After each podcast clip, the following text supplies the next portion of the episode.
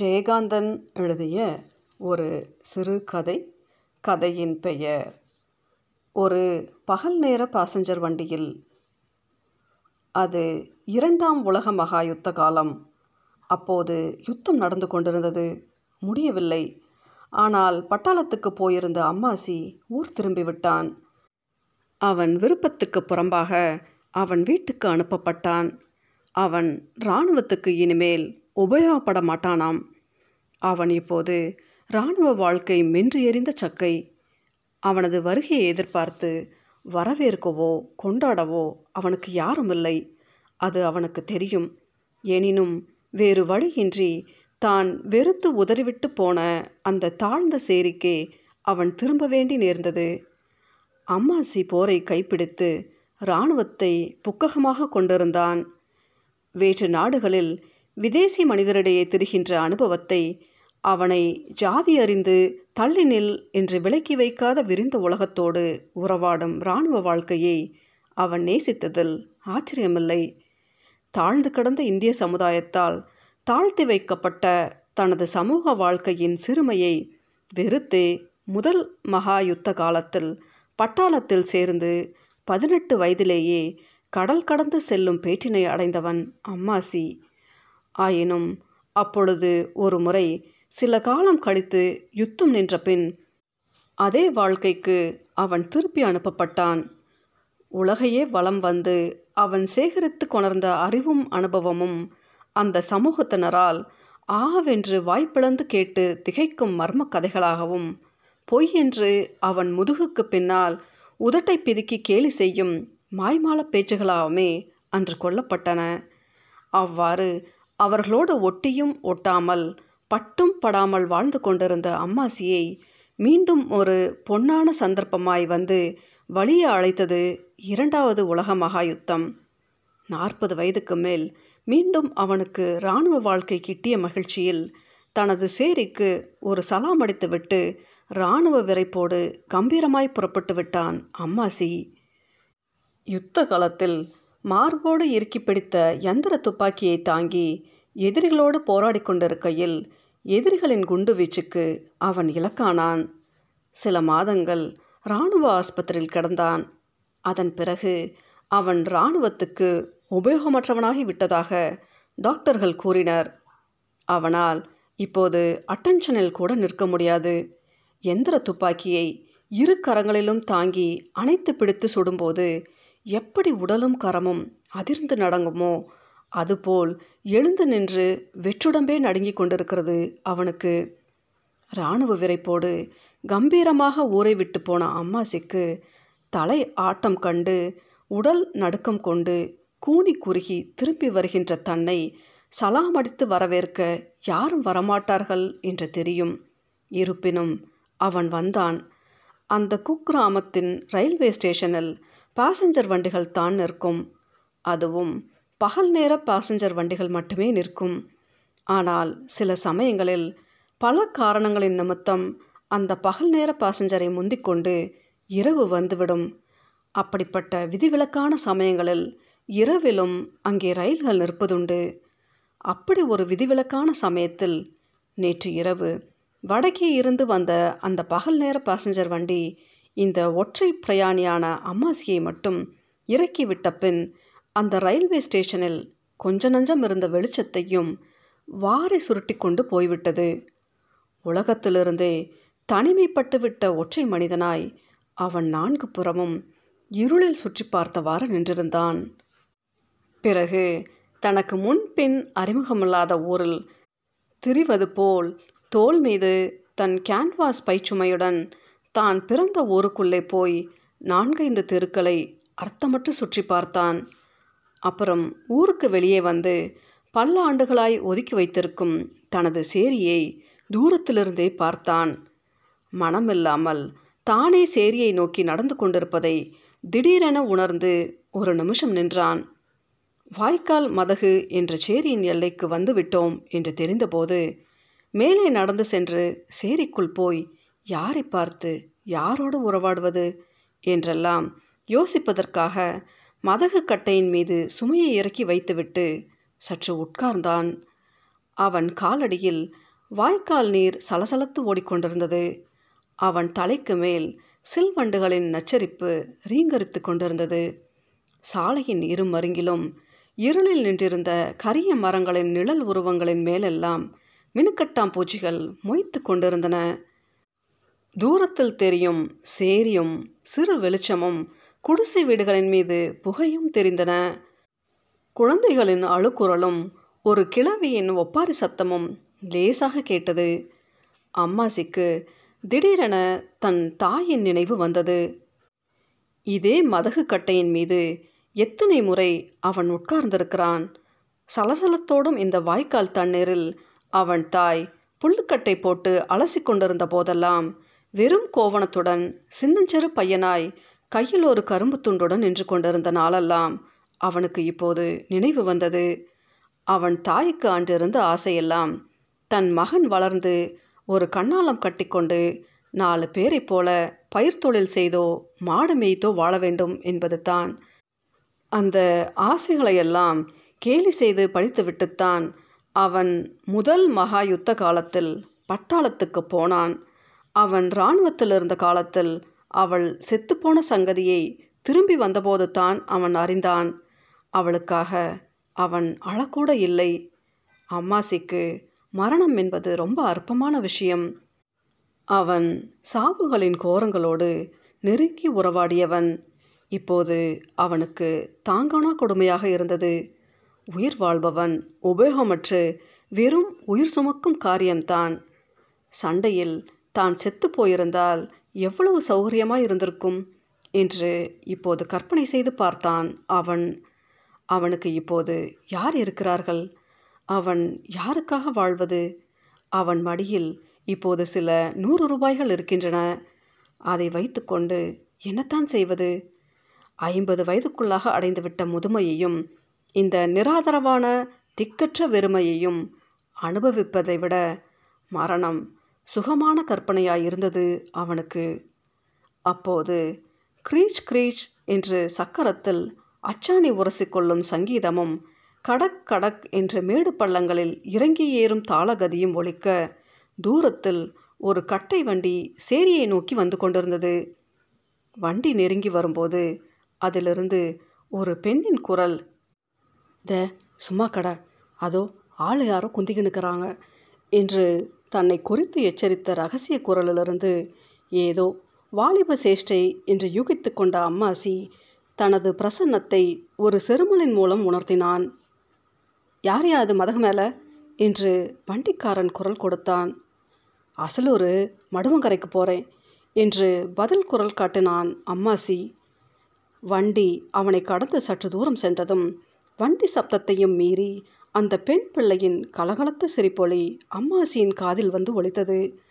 அவர்கள் பேசிய தோரணையிலிருந்து இருவருமே கொஞ்சம் காதல் போதையில் மட்டுமல்லாமல் சிறிதே கல்லின் போதையிலும் இருக்கிறார்கள் என்று அறிந்த அம்மாசி ம் வயசு என்று முனகிக்கொண்டான் நான் வீணாக எதை எதையோ நாடி இந்த வாழ்க்கையும் வெறுத்து ஓடி என்ன பயன் கண்டுவிட்டேன்?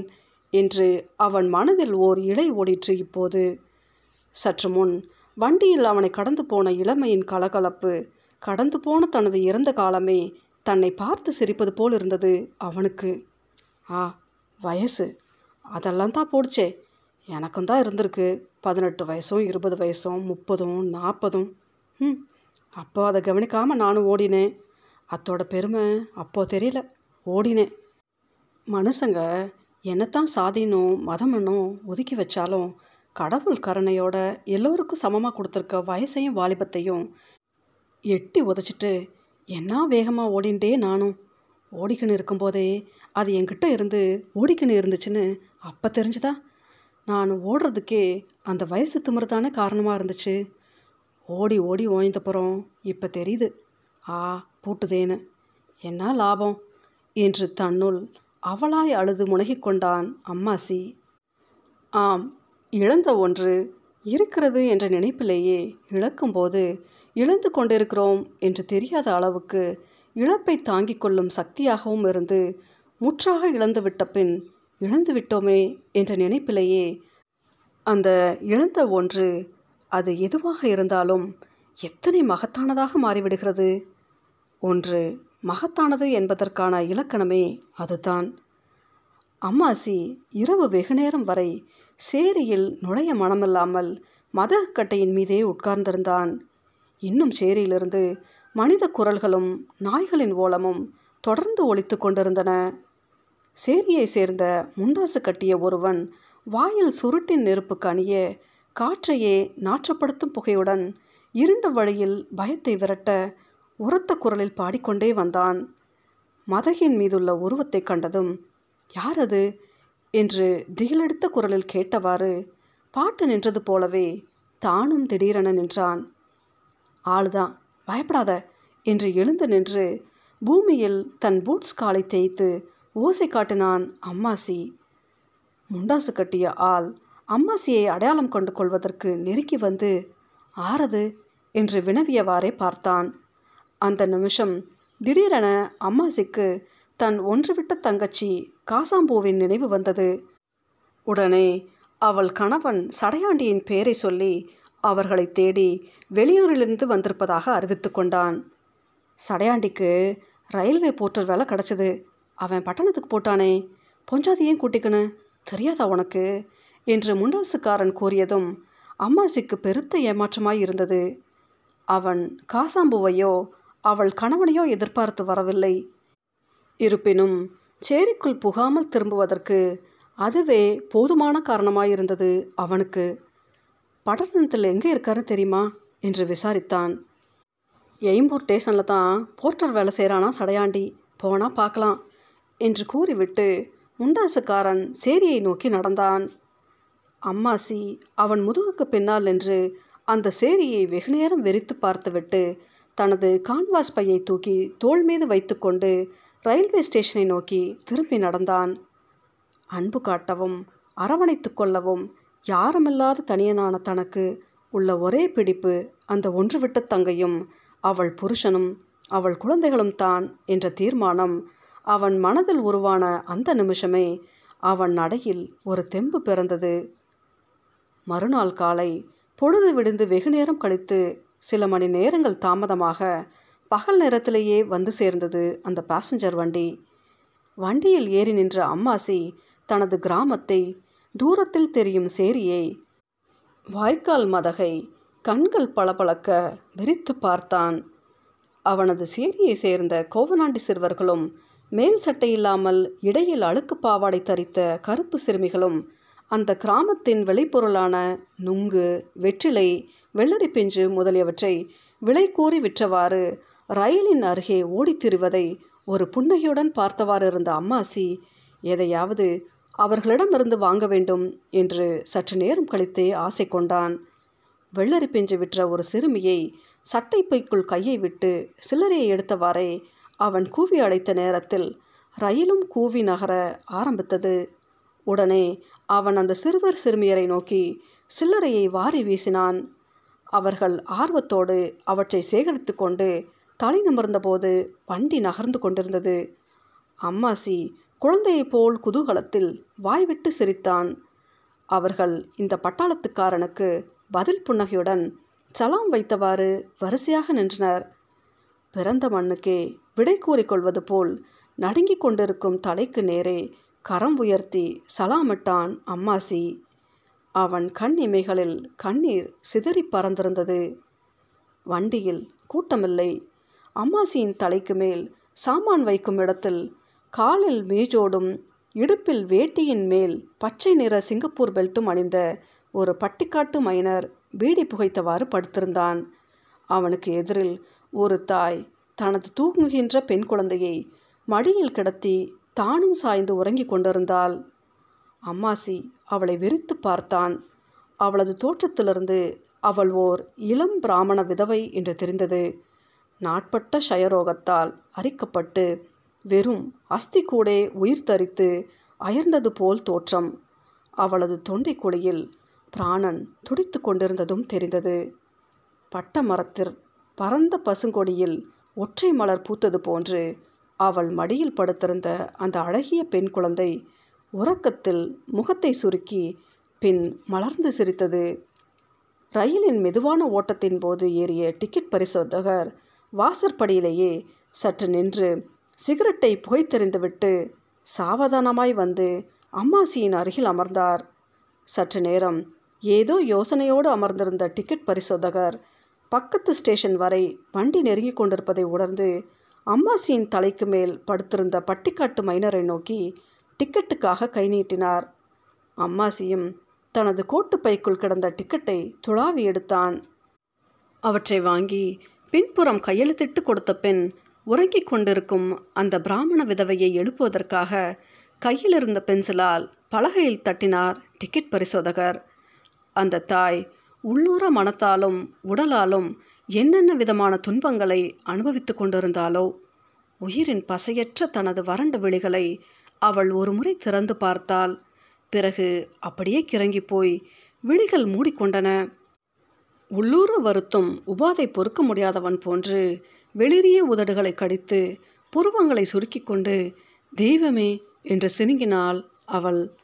அம்மா இந்தாங்க டிக்கெட் கேட்குறார் பாருங்க என்று கனிவோடு அவளை எழுப்பினான் அம்மாசி.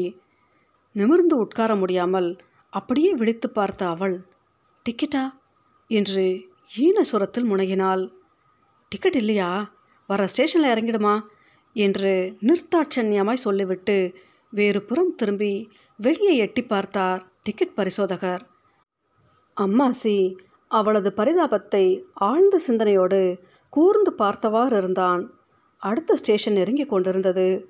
அவள் மிகவும் பிரயாசைப்பட்டு எழுந்திருக்க முயன்றபோது மடியில் படுத்திருந்த இரண்டு வயது குழந்தை உட்கார்ந்து கண்களை கசங்கிக் கொண்டு பசியினாலும் தூக்கம் கலந்த எரிச்சலினாலும் அழுதது.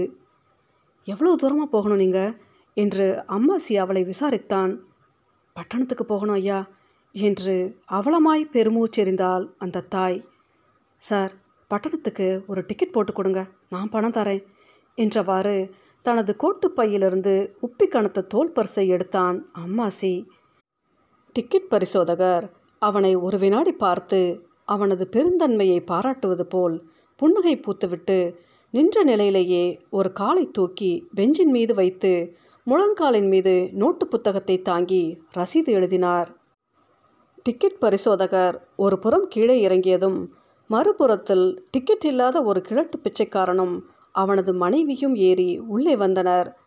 அந்த பிச்சைக்கார தம்பதிகள் பெஞ்சுகளில் இடமிருந்தும் கையில் டிக்கெட் இல்லாததால் பிரயாணம் செய்யவே உரிமையற்றவர்களான தாங்கள் பெஞ்சின் மீது உட்காரக்கூடாது என்ற உணர்வோடு ஒரு மூலையில் முழங்கால்களை கட்டிக்கொண்டு உட்கார்ந்தனர். அந்த பிச்சைக்காரன் தன் கையிலிருந்த கம்பை கீழே ஒரு ஓரமாய் கிடத்திவிட்டு மடியிலிருந்த வேர்க்கடலை எடுத்து மனைவிக்கு பாதி பகிர்ந்து கொடுத்தான். இருவரும் அதை குறிக்க ஆரம்பித்தனர். ரயில் அந்த சிறிய ஸ்டேஷனிலிருந்து புறப்பட்டு நீண்ட கூக்குரலை முழங்கிக் கொண்டு வேகமாய் ஓடிற்று. பெரிய ஜங்ஷனில் இந்த பாசஞ்சர் வண்டி அதிக நேரம் நின்றிருந்தது. பிரக்ஞை இல்லாதவளாய் மயங்கி கிடந்த தாயின் மடியில் படுத்திருந்த குழந்தை விழிப்புற்று மலரத் திறந்த விழிகளோடு வெளியே பார்த்தாள். பிஸ்கட்டுகள் நிறைந்த தட்டுடன் ஜன்னல் அருகே நின்றிருந்தவனை பார்த்ததும் தாயின் கன்னத்தை நிண்டி நிண்டி அப்பிச்சிமா அப்பிச்சி என்று வெளியே கையை காட்டி குழந்தை அழுதாள்.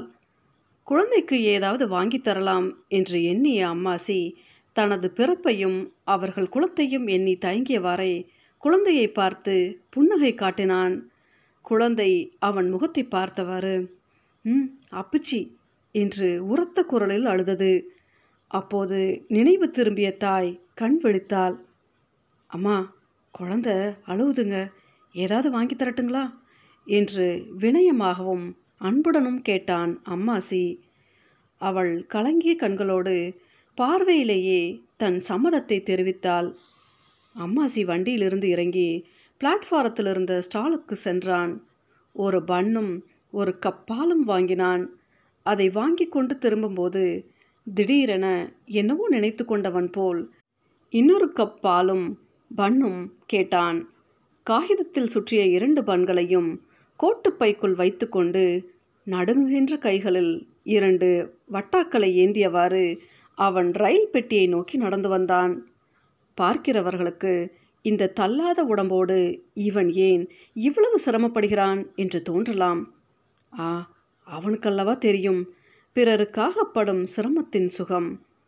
வண்டிக்குள் வந்து பெஞ்சின் மீது பால் நிறைந்த தம்ளர்களை கவிழ்த்துள்ள வட்டாக்களை வைத்துவிட்டு குழந்தையிடம் ஒரு பண்ணை எடுத்து புன்னகையுடன் நீட்டினான் குழந்தை ஆர்வத்துடன் தாவி வாங்கி இரண்டு கைகளிலும் வைத்து பிடித்துக்கொண்டு பண்ணை கடித்தாள். அப்போது கண்களை திறந்த அந்த தாய் அவனை பார்த்தாள். அவன் தயக்கத்தோடு அவளிடம் ஒரு பண்ணை நீட்டினான். அவள் வேண்டாம் என்று தலையை அசைத்தாள். இந்த பாலையாவது குடிங்கம்மா ரொம்ப களைப்பாக இருக்கீங்களே என்று வட்டாவில் இருந்த தம்ளரை எடுத்து பாலை மெதுவாக ஆற்றி அவளிடம் கொடுத்தான். அவளும் நடுங்குகின்ற கைகளால் அதை வாங்கி தனியாத தாகம் கொண்டவள் போல் ஒரே மூச்சில் மடக் மடக் என்று அதை குடித்தாள் அவள் குடிக்க குடிக்க வட்டாவில் இருந்த பாலை கொஞ்சம் கொஞ்சமாய் தம்ளரில் வார்த்து கொண்டிருந்தான் அம்மாசி. அவள் அடங்காத பசியும் தனியாத தாகமும் தீராத சோர்வும் கொண்டிருக்கிறாள் என்று உணர்ந்த அம்மாசி குழந்தைக்காக வாங்கி வந்த பாலையும் அவளுக்கே ஆட்சி கொடுத்தான். அவள் அதில் பாதியை குடித்த பின் போதும் என்று கூறிவிட்டு களைப்பு மேலிட்டவளாய் சாய்ந்து கண்களை மூடிக்கொண்டாள். குழந்தை தன் தாயை தொந்தரவு செய்யாமல் இருக்கும் பொருட்டு அவளை தூக்கி தன் அருகே உட்கார வைத்துக்கொண்டு பண்ணை பெய்த்து பாலில் நனைத்து ஊட்டினான் அம்மாசி. குழந்தை ரொம்ப சொந்தத்தோடு அவன் மடியில் ஏறி உட்கார்ந்து சாப்பிட்டாள். பிறகு குழந்தையை தூக்கி கொண்டு பால் தம்ளர்களை கொண்டு கொடுத்த பின் ஸ்டாலிலேயே ஒரு கப் பால் வாங்கி குழந்தைக்கு புகட்டினான் தானும் ஒரு கப் டீ வாங்கி குடித்தான். குழந்தை அவனோடு வெகுநாள் பழகியிருந்தவள் போல் சிரித்து விளையாடினாள். அவன் குழந்தைக்கு ஒரு விளையாட்டு பொம்மையும் வாங்கினான். அழுத்தினால் க்ரீச் க்ரீச் என்று கத்தும் அந்த வாத்து பொம்மையை வைத்துக்கொண்டு குழந்தை அமர்க்கலமாய் சிரித்தாள். அம்மாசியும் உலகையே மறந்து குழந்தையின் விளையாட்டோடு ஒன்றி கலந்திருந்தபோது வண்டி புறப்படுவதற்கான மணி அடித்தது. குழந்தையோடு வேகமாய் ஓடி வண்டியில் ஏறினான் அம்மாசி. அவனுக்கு வாலிபம் திரும்பியது போல் உற்சாகம் மிகுந்திருந்தது இப்போது. வெகு நேரமாய் அந்த ஜங்ஷனில் நின்றிருந்த பாசஞ்சர் வண்டி நிதானமாக நகர்ந்து புறப்பட்டது. பசி நீங்கிய தெம்பிலும் விளையாட்டு பொம்மை கிடைத்த குதூகலத்திலும் அந்த முகமறியாத புதிய மனிதனின் மடியில் முகத்தை புதைத்தும் அவன் மோவாயை பிடித்தெழுத்தும் சிரித்து விளையாடும் தன் குழந்தையை பார்த்து அந்த தாய் புன்னகை புரிந்து கொண்டாள்.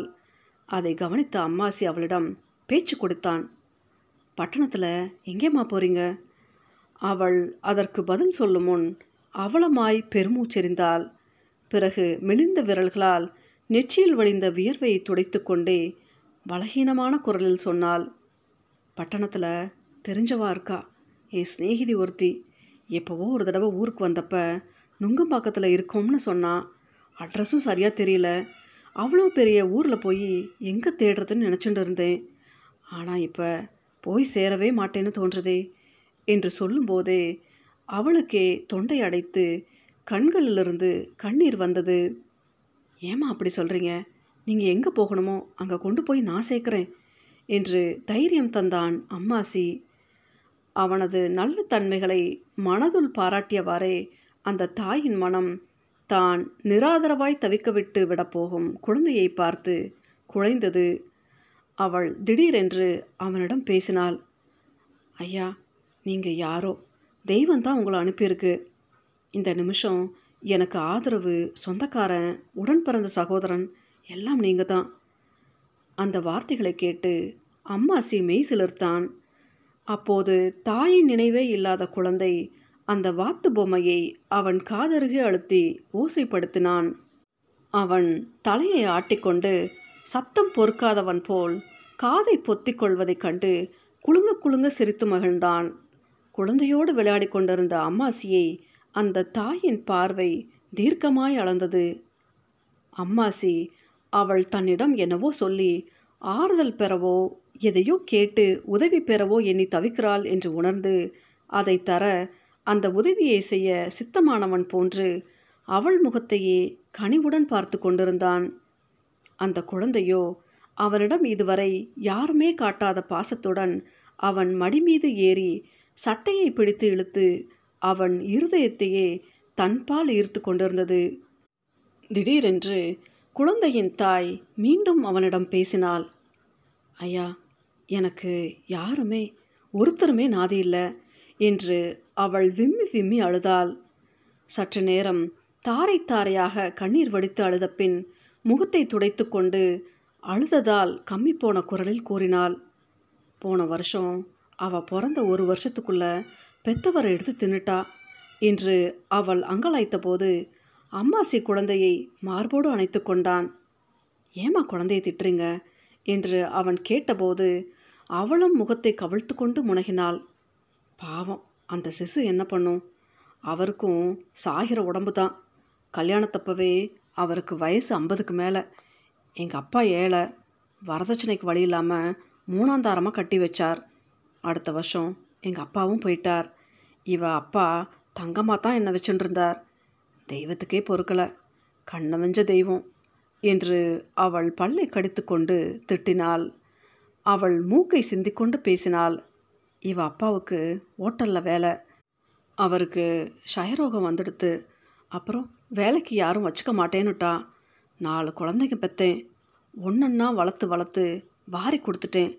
கடைசியில் இவ இவளும் இல்லைன்னா எங்கேயோ ஆறோ குளமாக பார்த்து விழுந்து பிராணனை விட்டுடுவேன். தாங்க முடியல ஐயா. இந்த நோயோட இம்சை தாங்க முடியல. இனிமே பிழைக்கிறதாவது கொஞ்சம் கொஞ்சமாக வதப்பட்டு சாகிறத விட ஒரேடியாக போயிடலாம்னா இந்த குழந்த நேக்கு ஒரு கழுத்தறுப்பு. அவரால் எனக்கு கிடைச்ச சம்பத்தை பார்த்தீங்களா இந்த கழுத்தறுப்பும் இந்த பிராண அவஸ்தையும் தான். கோபத்தாலும் விரக்தியாலும் அவள் உடம்பில் ஒரு படபடப்பு கண்டது. பேச முடியாமல் மூச்சிழைக்க விரித்து பார்த்தவாறு மௌனமானால் அவள் அந்த பாசஞ்சர் வண்டி ஏகமாய் இறைச்சலிட்டு கொண்டு ஓடிய போதிலும் அந்த பெட்டிக்குள் ஓர் அமைதியே நிலவுவது போல் தோன்றியது. அவள் மெல்ல மெல்ல கண் மூடினாள். வண்டியின் ஆட்டத்திற்கேற்ப கண்களை மூடி சாய்த்திருந்த வலது சிரமும் இடமும் வளமும் கொலகொலத்து ஆடிக்கொண்டிருந்தது கண்ணுற்ற அம்மாசி. அவள் செத்து கொண்டிருக்கிறாளோ என்று ஒரு வினாடி திடுக்கிட்டான். நல்ல வேளை அவள் தன் உடலிலோ மனதிலோ விளைந்த வேதனையை தாங்க மாட்டாமல் உதட்டை கடித்தவாறு முகத்தை சுளித்து கொண்டே கண் திறந்தால் ஒரு கைத்த சிரிப்புடன் பொன்ஜன்மோ எடுக்கவே படாது. அப்படி பொண்ணாக பிறந்தாலும் ஏழையாக பிறக்கப்படாது என்று சொல்லிவிட்டு எதையோ யோசித்து தான் சொன்னதையே மறுப்பது போல் தலையை ஆட்டிக்கொண்டால் ஏழையாய் பிறந்தாத்தான் என்ன? நீங்கள் என்ன ஜாதியோ? என்ன குலமோ? உங்கள் வாழில் ஏழையாக பிறந்த பொண்ணுங்களும் ஏதோ அவளுக்கேற்ற மாதிரி சந்தோஷமாக வாழலையா என்ன? பொண்ணாக பிறந்தாலும் ஏழையாக பிறந்தாலும் எங்கள் ஜாதியில் பிறக்கப்படாத ஐயா அதை விட சேரியில் பிறந்துடலாம் என்று அவள் சொல்லி கொண்டிருக்கும்போது அம்மாசியின் நினைவில் நேற்று கட்டை வண்டியில் இருளில் சென்ற சேரி பெண்ணின் எக்கால சிரிப்பு எதிரொலித்தது. என்ன பாவம் பண்ணினனோ. பொண்ணாக பிறந்து ஒரு பொண்ணையும் பெற்று வச்சிருக்கேன். இது என்னென்ன பட போகிறதோ என்று கண் கலங்க அவள் பெருமூச்செறிந்தபோது அம்மாசி தன் மடியில் கிடந்த குழந்தையின் மிருதுவான கேசத்தை வருடியவாறு கூறினான். ம் நீங்கள் வாழ்ந்த காலம் மாதிரியே இந்த பொண்ணு வாழ போகிற காலமும் இருந்துருமா என்ன? காலத்தை சொன்னால் போருமா ஐயா? மனுஷா பண்ணுற அக்கிரமத்துக்கு நான் கிராமத்தில் பிறந்தவ டவுனுக்கு வந்தப்புறம் ஜாதியும் ஆசாரமும் அர்த்தமில்லாததான்னு நன்னா மனசுக்கு தெரிகிறது யார் தைரியமாக விடுறா? சொல்லுங்கோ. நீங்கள் யார்?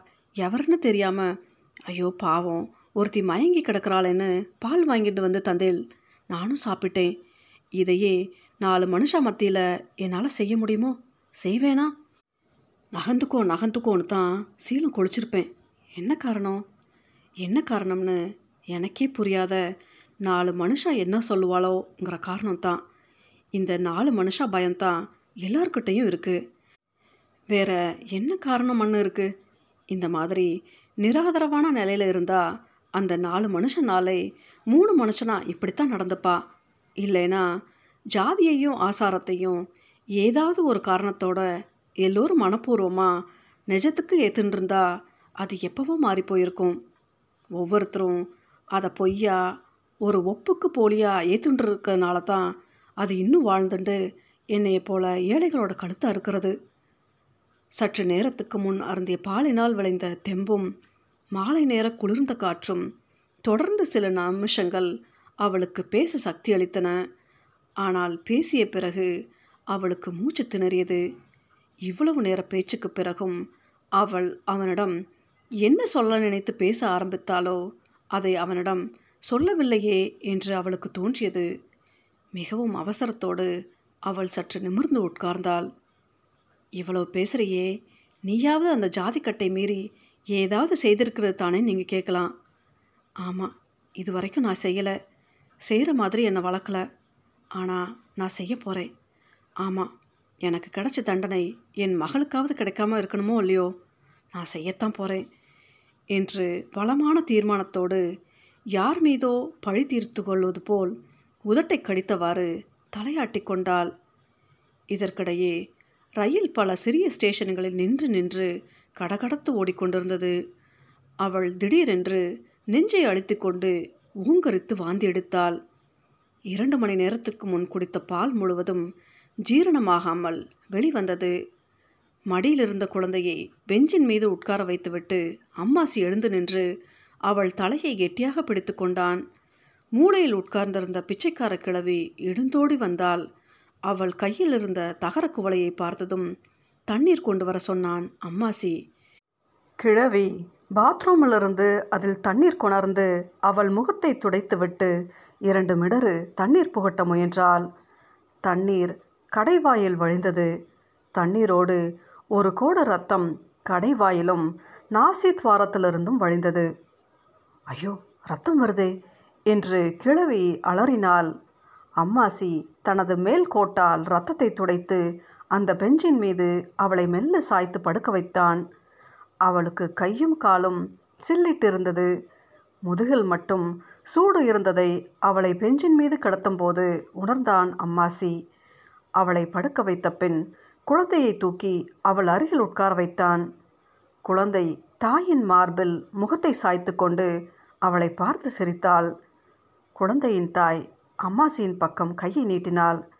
பெஞ்சின் அருகே முழந்தாளிட்டு உட்கார்ந்திருந்த அம்மாசியின் கையை இறுக பிடித்து கொண்டு ரகசியம் பேசுவது போன்ற குரலில் அவள் சொன்னாள் நீங்கள் யாராக இருந்தாலும் எனக்கு தெய்வம் மாதிரி. அடுத்த ஸ்டேஷனில் இந்த உடம்பை இறக்கி செய்ய வேண்டியதை செஞ்சிடுவோம். செய்வேளா? என்று கேட்டபோது எவ்வளவோ மரணங்களை சந்தித்திருந்த அம்மாசியும் கூட கண்ணீரை அடக்க முடியாமல் முகத்தை மூடிக்கொண்டான் உதவின்னு கேட்காமலே செய்கிற மனுஷன்தான் நீங்கள் நான் ரொம்ப நாழியாக சொல்ல நினச்சிருந்ததை சொல்லிடுறேன். இவளை என் குழந்தைய அவள் கண்களில் நிறைந்த கண்ணீர் காதோரமாய் வடிந்தது. உங்கள் குழந்தையா வளர்க்கணும். அவள் நன்னா வாழ்ந்துடுவா என்கிற நம்பிக்கை வந்துடுத்து. என் குழந்தைய உங்கள் குழந்தைகளில் ஒருத்தியா வளர்ப்பீங்களா ஐயா? என்று மலர்ந்த முகத்தோடு அவன் கையை இறுக பற்றி கொண்டு கேட்டாள் அந்த தாய். அவன் அவளை கும்பிட்டான். அவள் பிடி அவன் மணிக்கட்டின் மேல் இறுகி இருந்தது. ஒரு திறமையற்ற நடிகை உயிர் விடுகின்ற காட்சியில் நடிப்பது போல் முகத்திலுள்ள புன்முறுவல் மறையும் முன் அவள் கண்களை மூடிக்கொண்டாள். மெல்ல மெல்ல அவளது வாய் திறந்தபோதும் உதட்டின் மீது ஒரு ஈ வந்து அமர்ந்த போதும் தான் அவள் உயிர் வாழ்க்கை சம்பூர்ணம் எய்திவிட்டது என்பதை அறிந்த அம்மாசி எழுந்து தலை குனிந்து நின்றான். ஏதோ ஒரு சின்ன ஸ்டேஷனில் வண்டி நின்றதும் பிச்சைக்கார கிழவி ஓலமிட்டதைத் தொடர்ந்து அந்த பெட்டியை கும்பல் சூழ்ந்தது. கும்பலை விலக்கிக் கொண்டு ஒரு ரயில்வே அதிகாரி உள்ளே நுழைந்தார். மூன்றாம் நாள் மத்தியானம் அந்த சின்னஞ்சிறு ரயில்வே ஸ்டேஷனில் தெற்கே இருந்து வரும் பகல் நேர பாசஞ்சர் வண்டிக்காக கையில் குழந்தையுடன் காத்திருந்தான் அம்மாசி. தன் தாய்க்கு செய்ய தவறிய ஈம கடன்களையெல்லாம் நேற்று ஒரு தாய்க்கு செய்துவிட்டு வாழ்க்கையில் தனக்கு கிடைத்திருக்கும் பொக்கிஷம் போல் அந்த குழந்தையை இரவெல்லாம் மார்போடு அணைத்து கொண்டு அந்த ரயில்வே ஸ்டேஷனில் காத்திருந்தான் அம்மாசி. இன்று சரியான நேரத்திலேயே அந்த பாசஞ்சர் வண்டி வந்து நின்றது. தலையும் உடம்பும் ஆட்டம் கண்டுவிட்ட அம்மாசி குழந்தையோடு தனது பை சுமையையும் ஒன்றாய் எடுத்து செல்ல முடியாமல் முதலில் குழந்தையை ஜன்னல் வழியாக ஒரு அம்மாளிடம் கொடுத்துவிட்டு பையை தூக்கி கொண்டு உள்ளே சென்றான். வண்டியில் இருந்தவர்கள் எல்லோரும் குழந்தையையும் கிழவனையும் மாறி மாறி பார்த்தனர். இந்த கிழவனுக்கு இவ்வளவு அழகான குழந்தை என்ன உறவு என்று நினைத்தார்களோ? பொண்ணு மகளா பேத்தியா? என்று விசாரித்தால் ஜன்னல் வழியாக குழந்தையை வாங்கிய அந்த அம்மாள் பிள்ளையே பெறாத அம்மாசி ஒன்றும் யோசிக்காமல் உடனே பேத்தி என்று பதில் சொன்னான். குழந்தையின் கன்னத்தில் செல்லமாய் தட்டியவாறே மீண்டும் அந்த அம்மாள் என்ன பேர்? என்று வினவினால் அந்த நேரத்தில் ரயில் கூவென்று கூவி சிரித்தது குழந்தையின் தாயிடம் பெயரை கேட்க மறந்துவிட்டோமே என்று உதட்டை கடித்து கொண்டான் அம்மாசி. ரயிலின் கூவல் நின்ற அதே வினாடியில் தான் கண்டுபிடித்த பெயரை பிரகடனம் செய்தான் அம்மாசி. பாப்பாத்தி. பாப்பாத்தி பொருத்தமான பெயர்தான் என்று ஸ்லாகித்தாள் அந்த அம்மாள். பொருத்தமோ இல்லையோ? இனிமேல் அது ஒரு பெயர்தான்.